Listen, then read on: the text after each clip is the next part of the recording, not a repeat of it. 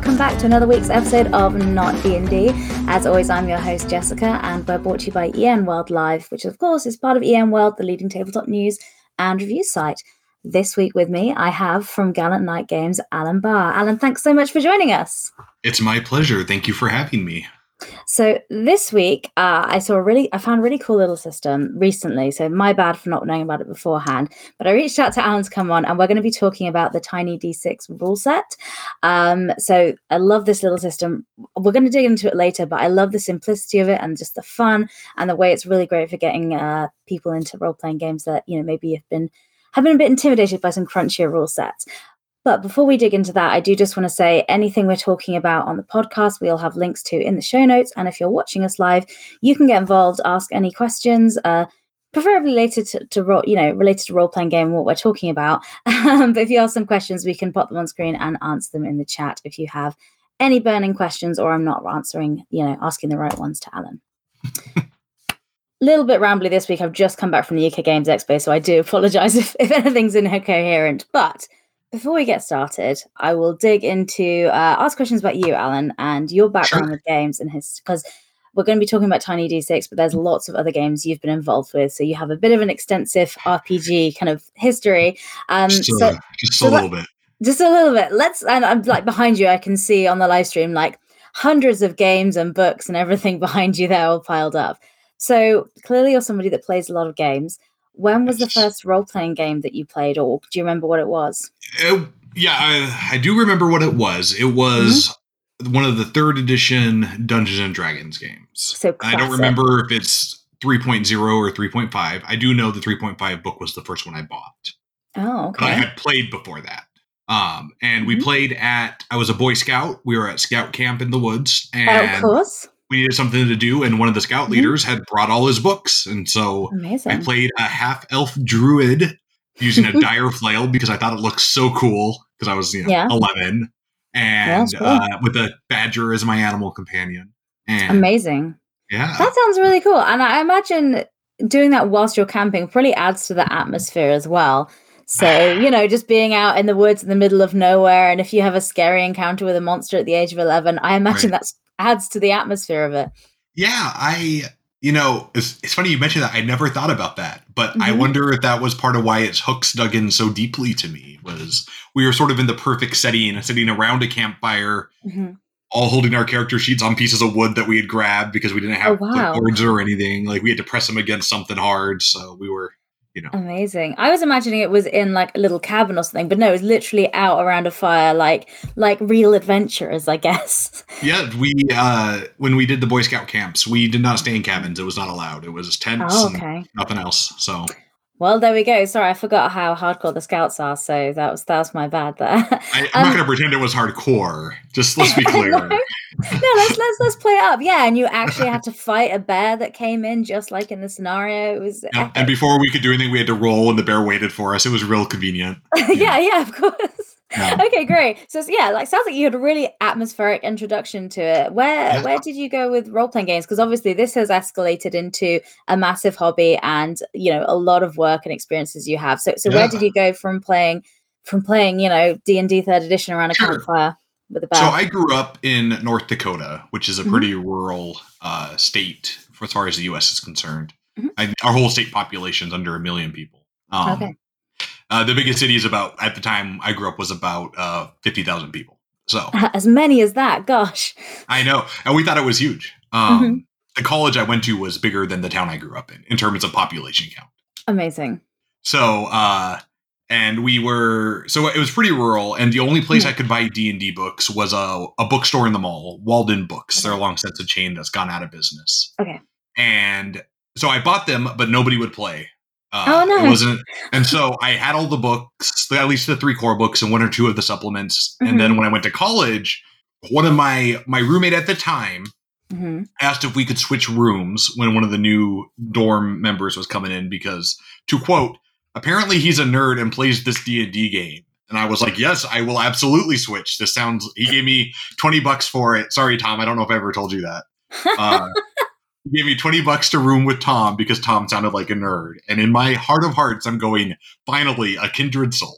Yeah, you're like excellent. I am also a nerd that wants to play this weird D and D game. paid twenty bucks in college, so it was a lot of money. Yeah, yeah. Um, and so and then we started playing, and pretty much having mm-hmm. Amazing. So then you so you started playing, you got addicted, uh, playing games yeah. in college. How did that go from you being somebody that just played games and was a fan to being somebody that kind of creates games and does all the different things you do? Because obviously it's sure. you know, you do a whole range of different things like publishing as well as creating and podcasting and things. Yes. Yeah. So how, how did that how did that all start? I uh, started, uh, I had done some sort of like design contests back in the old days on the D&D forums. They used okay. to do these 3.x design contests for mm-hmm. the younger listeners. A forum is like Discord, but less fast. Um, and so now that I'm getting older, I miss it. Like, let's come back to forums. They were slow. I could pace well, we myself. have them all on EN World, so you know the nice forums I'm are just, still alive. I'm just, I'm just bad at forums. Yeah, yeah. Uh, so uh, I would do these design contests, and I was terrible. Mm-hmm. I was so bad. Mm-hmm. I was so bad, but I kept entering to the point where somebody reached out and started coaching me because I think they realized he wasn't getting better. Oh wow! Maybe we should give him some pointers. Oh wow! And this was in high school because I just thought it was fun. I'd only read the book, so I wasn't ever able to play. So I was just writing stuff. Oh, okay. Um, okay. And I kind of kept up with that. I just participated, uh, mm-hmm. homebrewed local things. I worked at a game store for a bit, and I got pretty involved in mm-hmm. playing a lot of different RPGs there. Mm-hmm. And then uh, a friend of mine, Howard Tayler, who uh, writes uh, the Schlock Mercenary webcomic, which ran for about 20 years every day, um, wanted to do a role playing game. And I didn't have any experience, and he knew that other than I had, you know, just kind of hobbyist around. Mm-hmm. And he asked me for a pitch, and he liked my pitch, and he hired me to write oh. the whole game. Amazing. Uh, and yeah, Lucky Break, sort of who you know. Mm-hmm. he just happened to draw his comic at the game comic book store I worked at, and we had become Amazing. friends and played games together. Mm-hmm. And they liked what I wrote, and it was a hit on Kickstarter back in 2016 at about 350k. Nice. Um, which was back then was huge for Kickstarter. Mm-hmm. It was the early days. Uh-huh. And uh, I took what I made from there and was like, I'm I like this. I feel like I'm okay at this. I'm going to start a company, and I just ran with it. So Amazing. And and now here you are today with a range of different systems under your belt and, and things you did. What were kind of all of the games you done? What have been the most difficult to kind of design, or what were the process that just took a lot of tweaking and energy that you've done? Yeah. So obviously, Planet Mercenary was difficult in the sense that it was my first sort of professional mm. grade work, and that I didn't yeah. know what I didn't know. Right. Sure. Going back, if I were to do it now, I imagine I would a lot uh, quicker. Yeah. yes, it would not take two. It would not take two years um, that's a that's a lot less than a lot of other you know crowdfunding campaigns. Though, in fairness, well, that was you know, before like... we even ran the Kickstarter, and then it took oh, like two years afterwards. It was like a four year oh, project. Oh, well, there we go. Okay. I managed to get my first other game out before Planet Mercenary actually delivered. So okay. Well, uh, it's out there now, and everyone's very happy. So yes, yes. I, oh yeah, and they knew we knew it was going to take longer, so nobody was complaining. Um, you know, I did a game with Osprey recently called Crescendo of Violence. Okay. It's a neon noir game that uses the elemental mechanics of jazz music composition as its baseline. Oh wow! The rule set. Yeah, that was pretty challenging to write. It's sort of a gun fu, uh, John Woo style meets oh. Blade Runner uh, so with jazz music as the basis. Amazing. So I'm assuming you're a fan of jazz music as well. Yes, yeah, I, yes, yeah. I am. quite a bit.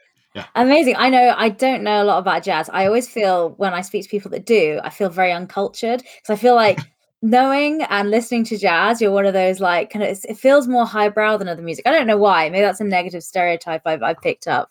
Yeah. I am I am not highbrow, so you can rest easy. Okay, good, good, good. You're on my level. um, but you know, awesome to hearing about your background and kind of history in games. If you knew yeah. somebody that was like you know they're passionate about games. They got some ideas for some projects and they were they were wanting to kind of do this as their job. What advice or kind of guidance would you give people? If you, if you uh, can. yeah yeah. I generally have three different pieces of advice i always give out. And mm-hmm. the first one is play as many different games as you can. Yeah. Um, especially there are a lot of especially nowadays. Back when i was mm-hmm. starting it was a little harder but nowadays there's so many pay what you want open source games. Yes. like yeah. you should play as many different rule sets and systems as you can to learn what you like mm-hmm. learn what works and doesn't work, mm. um, mm. and learn what works for you and doesn't work for you, because those two things are often different. Yeah.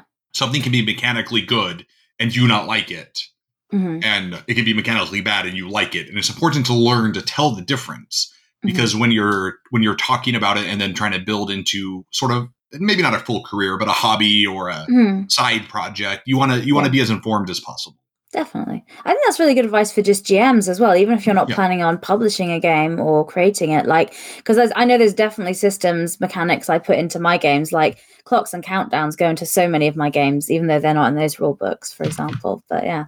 But um, I will move us on a little. Oh, sorry. Do you have three pieces of advice, did you say? Oh. is that just the first uh, one?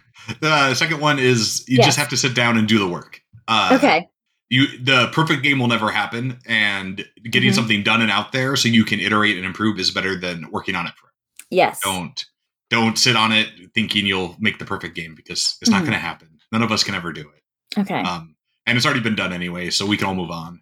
Uh, okay. bars, yes so. The perfect game's been made? Oh yeah pendragon is by far the most perfect rpg ever designed do you know you are the second person that's ever said that to me? So I'm starting that means to we're, that means too. we're right. Yes. Were they also a game designer? Yes. Yes. Yes. It is a common a common topic among my game design circles is that we we, we are constantly going. Oh, Pendragon on about Pendragon is the best. Okay. Well, I was wondering if you were going to say it's Tiny D6, but you know, not, that was I a wish. missed marketing opportunity right there. Tiny D6 is pretty good, but I'm no Greg Stafford, and I'm aware of that. So I'm happy to exist right below the best.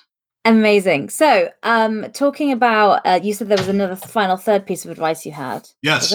Uh, yes. Uh, develop a thick skin. All right. The RPG industry is not kind. Yes. it, can be very emotionally difficult and mentally taxing. So learning to establish what works for you to maintain your mental balance is really Amazing. We do have a question from somebody uh, watching live. So they said, given you know that you've been played a number of systems, you've played and published in, uh, what system would you like to be a player in? In one of mine? Does it have to be one of mine, or can it be any?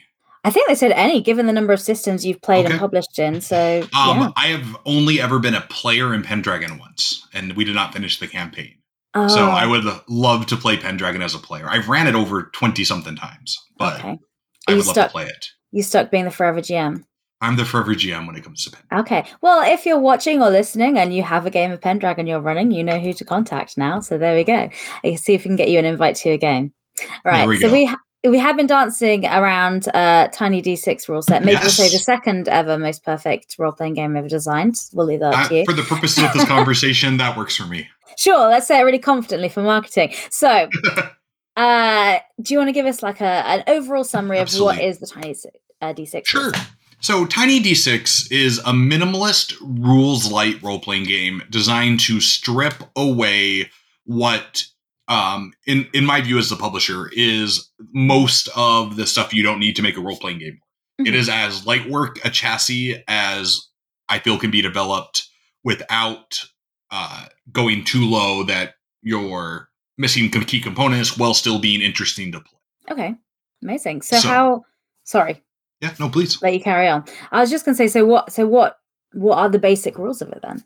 So Tiny D6 operates off D6s, shockingly. Mm-hmm. Um, okay, you yeah. need no more than 3 mm-hmm. And the basic mechanic is you roll two six sided dice, and if either dice results in a five or six, you have done the thing you wanted to do. Amazing. Something might give you advantage, you roll 3 mm-hmm. and you still need one five or six. Something might give you disadvantage, you roll one, and you need a five or six. And that's Amazing. It. That's the that's the basic cool things. That's every dice roll in the game operates on that. Fantastic. So that even even I can learn those rule sets. Someone who chronically never knows the rules to anything that I play. So, uh, what what else is there to kind of the game? Like, because I know there's like kind of traits or situations or tools that can kind of change those roles a little bit. So, um, depending on the genre, you have a character package, and that can be like mm-hmm. a profession or an archetype or a mm-hmm. heritage, mm-hmm. and that generally gives you your starting hit points. Mm-hmm. Um, and then it also gives you one or two traits. And traits are, if you're familiar with fate, they're kind of like aspects. They are oh, the sure. things that tell you what you can and can't do. Okay. Right? Or not even what you can't do, but what you are good at and what you mm-hmm. maybe aren't as good at. Because some of these packages come with a drawback sometimes. So I could be like a decorated scientist as one of my Absolutely. my traits. And then, then so if I'm doing something that's vaguely sciencey, I'd be like, well, I'm probably quite good at this sciencey thing. Yes unlike yes, in real life because I called it a sciencey thing. I mean, I, I I wouldn't have known. You would have fooled me. I would have been like, that makes sense, sciencey things. Yeah, of course. yeah, write a paper on them. I don't want to. Yeah, I guess, uh, I guess. But yeah, so then so that modifies it a little bit. That yeah. Yep, and that would generally say either it gives you a new type of thing you can do, mm-hmm. as in like a mechanical apparatus, or it just tells you you have advantage on these kind of things. So athletic or strong can be a trait, or mm-hmm. Uh, mad scientist inventor could be a mm-hmm. trait. So unlike Fate, where these aspects are sort of narratively defined by the player or the mm-hmm. game, uh, Tiny D6 presents codified traits. Okay. So there is a set list, but what it does okay. is it presents them in a way that hopefully they're easy enough to reverse engineer. So mm-hmm. if you mm-hmm. want to create your own, you understand the basic kind of package or mechanic that goes underneath. Fantastic. Um, and like combat in the system as well. So I'm imagining that's not going to be really crunchy and complicated, given given how how you know the, no. the, what we're talking about. Yeah. Yeah. Most uh, combat is usually one roll. You just roll a hit, and if you hit, mm-hmm. you do damage. Damage is generally static, is one or mm-hmm. two points of damage. Mm-hmm. It uh, there are defensive actions you can take. There's some tactical choices like focusing, taking cover, evading, uh, things like that. But generally speaking, attack, hit, damage, move on. Amazing. So it's nice and easy. What what drew you to want to you know kind of publish a, a system that's so sure goes so simple and light? Because not all of your games are, are this kind of rules light. Is that fair to say? Right. uh, so one is as I've gotten older and no longer in college, I don't have an entire weekend to play 20 hours of role playing. What? Dumb. I know. Life is hard. uh, I part of it is just it's easy to prep, it's easy to play, it's easy to teach. Mm-hmm. Uh, I think it was when we when we started doing Tiny D6 in 2015. Mm-hmm.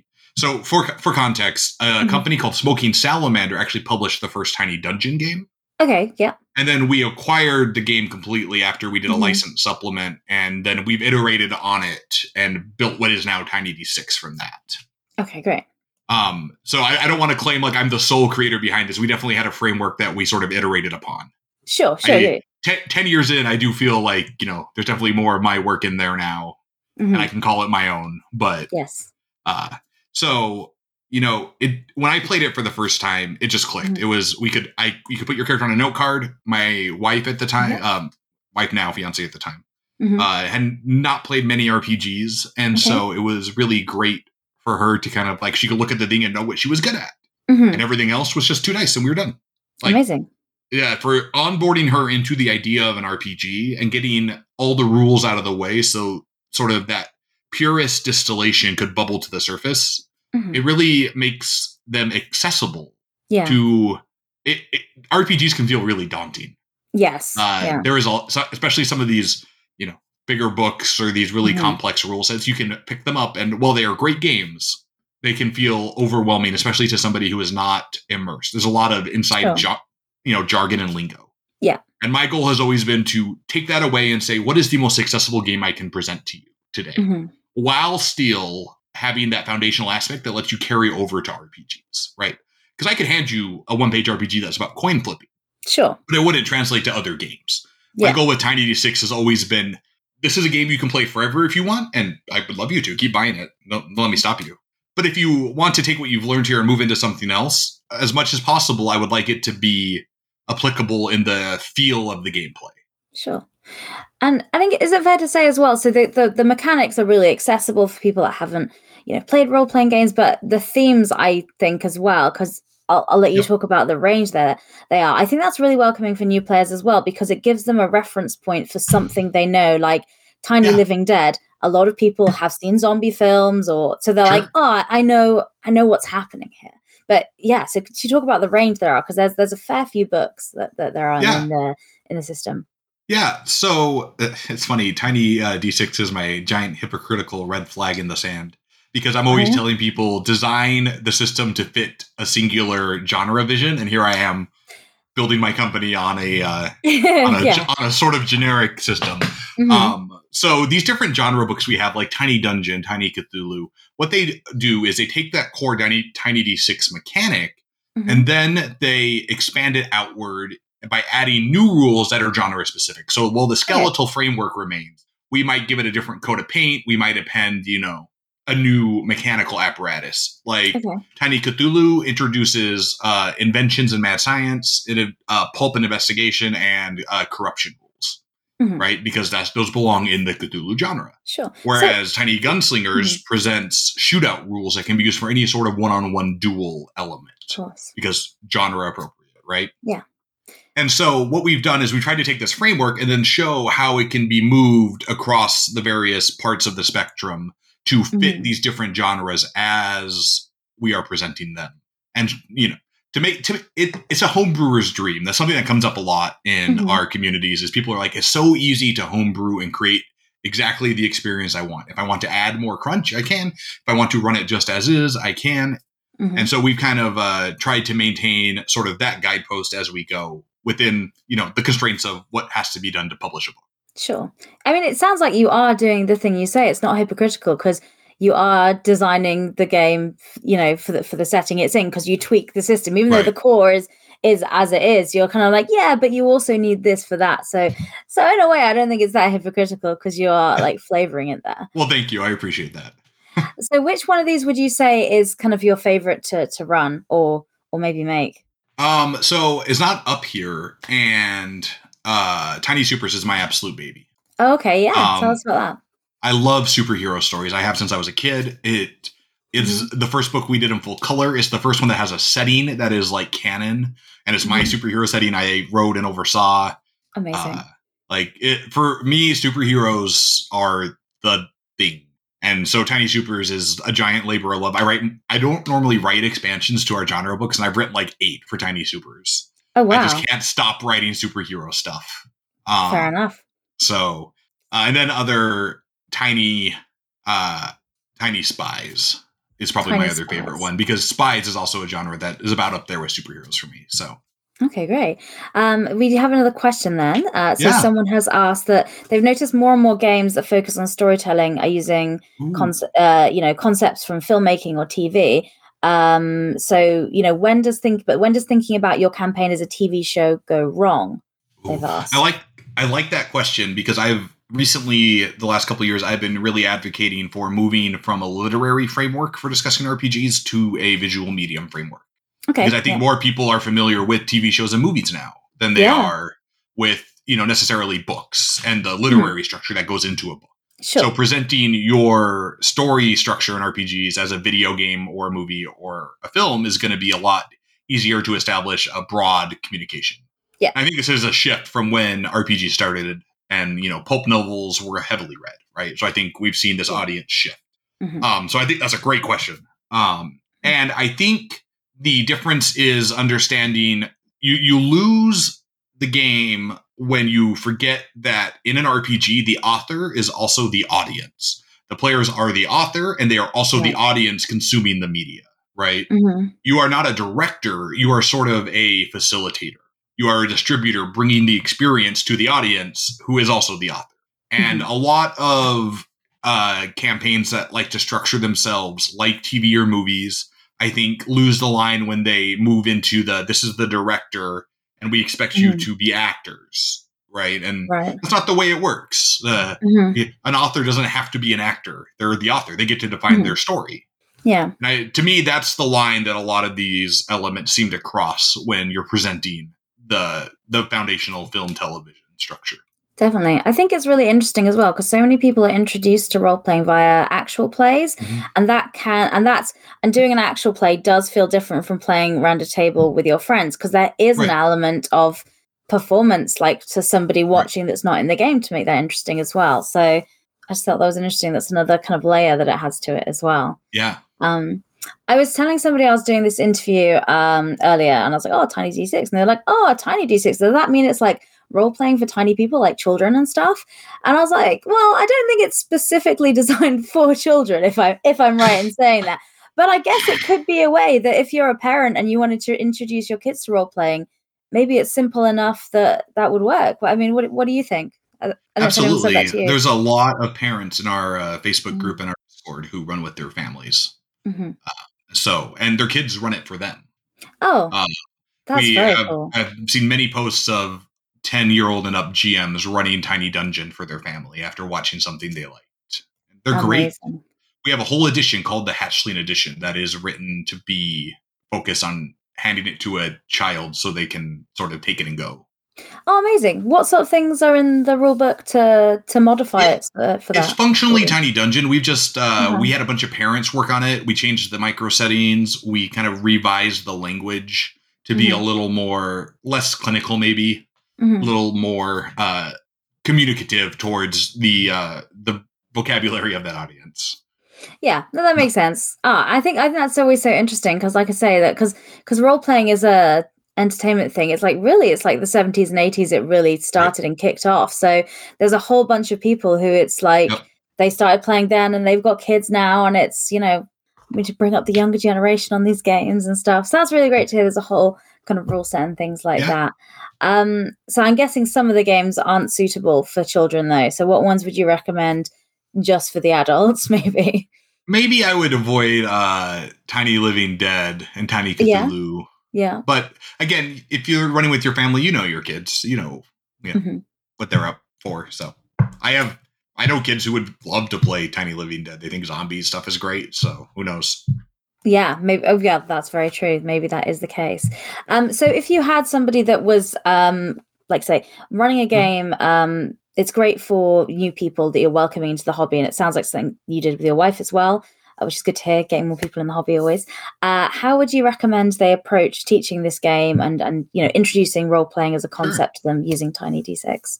I, I think stressing the structure of traits is really important, and that mm-hmm. traits are sort of from a from a story standpoint, they are how people would describe you. They are mm-hmm. strong. Mm-hmm. They are yeah. smart, right? Mm-hmm. They are, you know, uh, they are clever.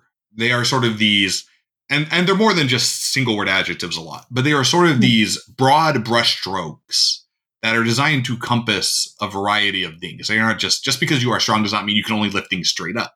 You can mm-hmm. push things. You can, you know, maybe climb or you can hold something. There's a lot of ways strong is a benefit.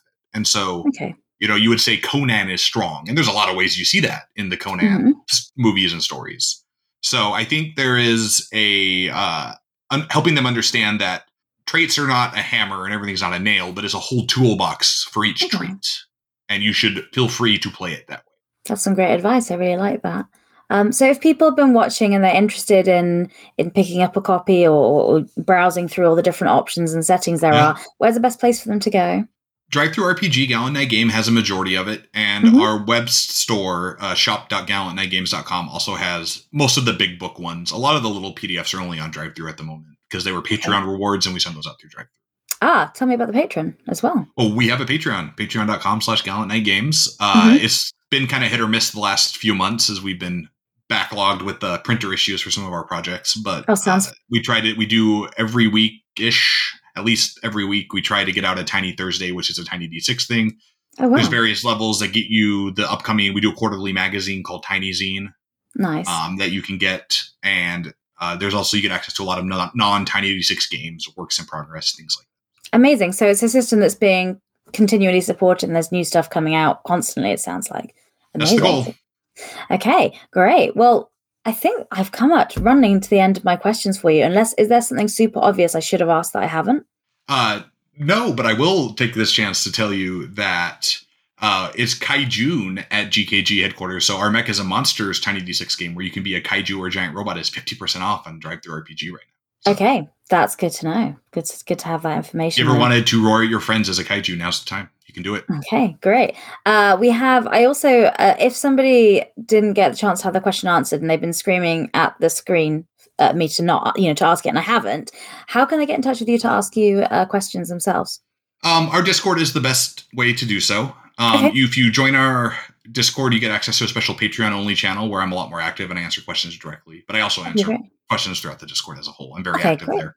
Okay, uh, Facebook group also, yeah. but cool. Great. And I guess the link to that will be on the website there so they can get into the Discord. Uh, yeah, I think so. I hope so. I, I hope so. it will be if it's not. I'll check as soon as we're out here. Yeah, so. yeah, that'd be great. okay, fab. Uh, so we'll put that in there so you can you can check that out and have the link of that. I do have one more question. Uh, sure. Actually, I'm going to have two because someone's asked one. and I think it's interesting. Um, so this one is kind of more industry related as well. Sure. Um, so it's bringing up the OGL controversy. Yeah. So for those to give context to anyone that doesn't know, basically, Open Gaming License is something that Wizards of the Coast, who own D and D, had a license for that third-party publishers and other people can basically make uh, books and products using that system without Wizards suing them. Is a really brief, abridged version of it. And then in January, they said, "Ah, we're going to take that away," and everyone went, "How dare you?" And they went, "Ah, psych. I guess we won't." There's my summary. How's that for a summary? Make sense? That's pretty relevant, yeah. Okay, good. So, uh, how do you think that OGL controversy will affect the RPG hobby? With your publisher hat on, and I know that's so difficult to say because no, I'm trying to I'm trying to decide. All yeah, right, yeah. So I have two answers, and I'm going to give and I the first answer, and the one is the way I wish it would affect the hobby, but I Mhm. have one where I think it will. So the way I the way I wish it would affect the hobby is Mhm. that folks would see that there is more to RPGs than just D and D, and they would branch out, right? and they would branch out, and they Mhm. would and they would make an effort to support smaller publishers because Mhm. the margins are razor thin is a very Yeah. difficult industry. This is my full time Mhm. job, and I Mhm.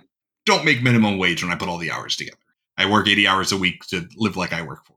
Amazing. And Yeah. uh, yeah, real exciting. Amazing is not the word I was trying to use.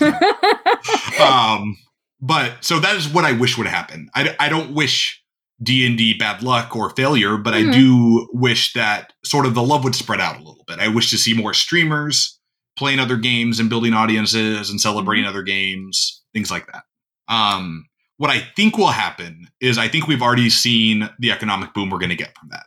okay. I think everybody who is jumping ship has been done jumping ship. I think D and D will be fine Mhm. unfortunate like and not i say unfortunately in the sense that the the boost the rest of us got from this misstep from wizards is over. Okay. everybody and their everybody and their pet hamster's roommate went out and made their own version of a license for their own games. And Yeah. now the community is just fragmented even further. Uh and so in some ways i think it was a boon. I saw a great sales spike for two months. That was awesome like Yeah, I, I, every, I think every indie publisher has had Yeah. that. Though, like January was great. yeah and it, and Yeah. it tailed into february which was wonderful Mhm. um but is over and the amount and i went to like my local hobby store and they don't have anything that's not dd on the shelf like it's already gone uh so i think i think the consequences of the misstep are gone everybody has either left if they were going to leave hmm or they're going to stick it out because they just either don't know or don't care or that's not a priority for them in their assessment of how they partake in the hobby which is fine that's their choice to make. But Yeah.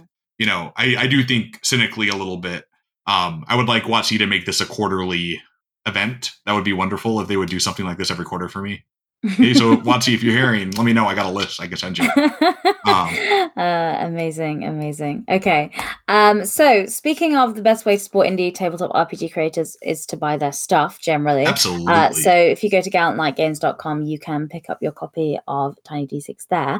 Um, but to further promote other indie tabletop RPGs, Yes. um, Alan, what uh, ones would you recommend other people uh, to try? And the rules are: it can't be Dungeons and Dragons because the podcast is called Not D and D, um, and it can't be a game that you've made because we've just spent a little bit of time talking about your games. sure um i well first pendragon obviously I mean, yeah, well, yeah, we already have Pendragon. Yeah, We've already established Pendragon. Yeah, yeah, yeah. Um, I I love so many different games, and I play so many different games. This is just my Mhm. reference library. I have a whole basement library that's got over four thousand RPG books in it. Oh wow. Yes, it's That's my cool. overrunning is my is my overriding passion. Okay. Um, so I I think I would love to see folks give games like man, that's really hard. Like yeah, you, you even warned me, and I'm still struggling a little. I bit. did. I warn everyone before they come on the show just so they can have a shortlist made because everyone has Ah. so many games and uh, it's just choosing it. Yeah. I I'm a so this is D and D adjacent, but I'm a big fan of Pathfinder Second Edition. I think they moved the needle in some really clever ways mechanically in that game, Mhm. and I think even if big crunchy games aren't your thing, it is worth uh it is worth looking at that. I think Mhm. there's a lot of it's interest there. I think uh I'm a big fan of uh, Black Oath Entertainment. They do some great percentile solo games that are fantastic. Mhm. Um, and I think solo role playing is a really underappreciated part of the hobby. Yeah, I'm just Ah. getting into it now, so I'm I want to play a few and then do uh do a little episode going through. Well, I will send you some of ours. We have a few. So, I mean, yes, that sounds great. Yes. um, and Mm-hmm. I, I'm a big fan of Breathless by I believe it's Fari Games or Fairy Games. Okay. Um, they just ran a Kickstarter for Stoneburner, which was Dwarves in Mhm. Space. And Breathless is an open license rules that we've used for some stuff. I'm a big fan of it. Oh, perfect. Great. Um, yeah, so those are three I think off the top of my head that I really kind of I love that. kind of would go to. Uh, Perfect. and I just saw a new question pop up. oh, did you? Oh, I'm you want you want you want to answer it? Oh, Yeah. someone says, "Hey, does Tiny D6 have community content?" Yes, it does. Uh, we have the Tiny Trove on DriveThruRPG, and we're actually Mm-hmm. undergoing a pretty massive revision on it in terms of the license. We're loosening Mm-hmm. up a lot of stuff, and we're cutting our cut back to only ten percent. So you actually get to keep uh, sixty percent of what you make. And uh, DriveThru takes for thirty. We take ten, and we previously we launched it when I was still pretty new at publishing. And looking back, I'm like, ah, I was too restrictive. I wish I'd done it differently. You know, we we kind of modeled it after how DM's Guild was doing their thing because Okay. that was the only template we had at the time. And Sure, sure. looking at it now, I've realized, well, you know, I, I don't need to do it that way. I'm not going to do Yeah. it that way. So, uh, that, hopefully that update will come out in the next month or so. But yes, uh, we do have a community content program, uh, and we love seeing stuff in there. I try to promote it every time I see it. It's pretty quiet. We're not a big, we're not, you know, even Chaosium, their community content program is hopping. I don't know Mhm. what they've done, but there is always people posting stuff for their community content program. Um, so we're, we're nowhere near there, but Mhm. we our community loves it and they consume it. Perfect. And you know, if you want to make that community hop in, I guess you can get in there and make some content for it if you're watching and listening. Yes, yes, yes. Perfect. Okay, great. Alan, thank you so much for coming on and talking to me and sharing your game. If you have any other new games, I'd love to have you back on to to share more stuff that you have. uh, Well, in now I have your email and I release about one thing a month, so you're going to see me a lot. Oh, amazing. Great. there, there- there's my schedule sorted for the rest of the year. Just have a slot in for you every month. Perfect. Uh, no, but thank you so much. And thank you for everyone who uh, watched or listened. As we said, all the links should be in the chat or in the show notes uh, for you to follow through there. And we'll be back next Monday with another indie creator to talk to you about their game. Thanks very much for joining us. Bye.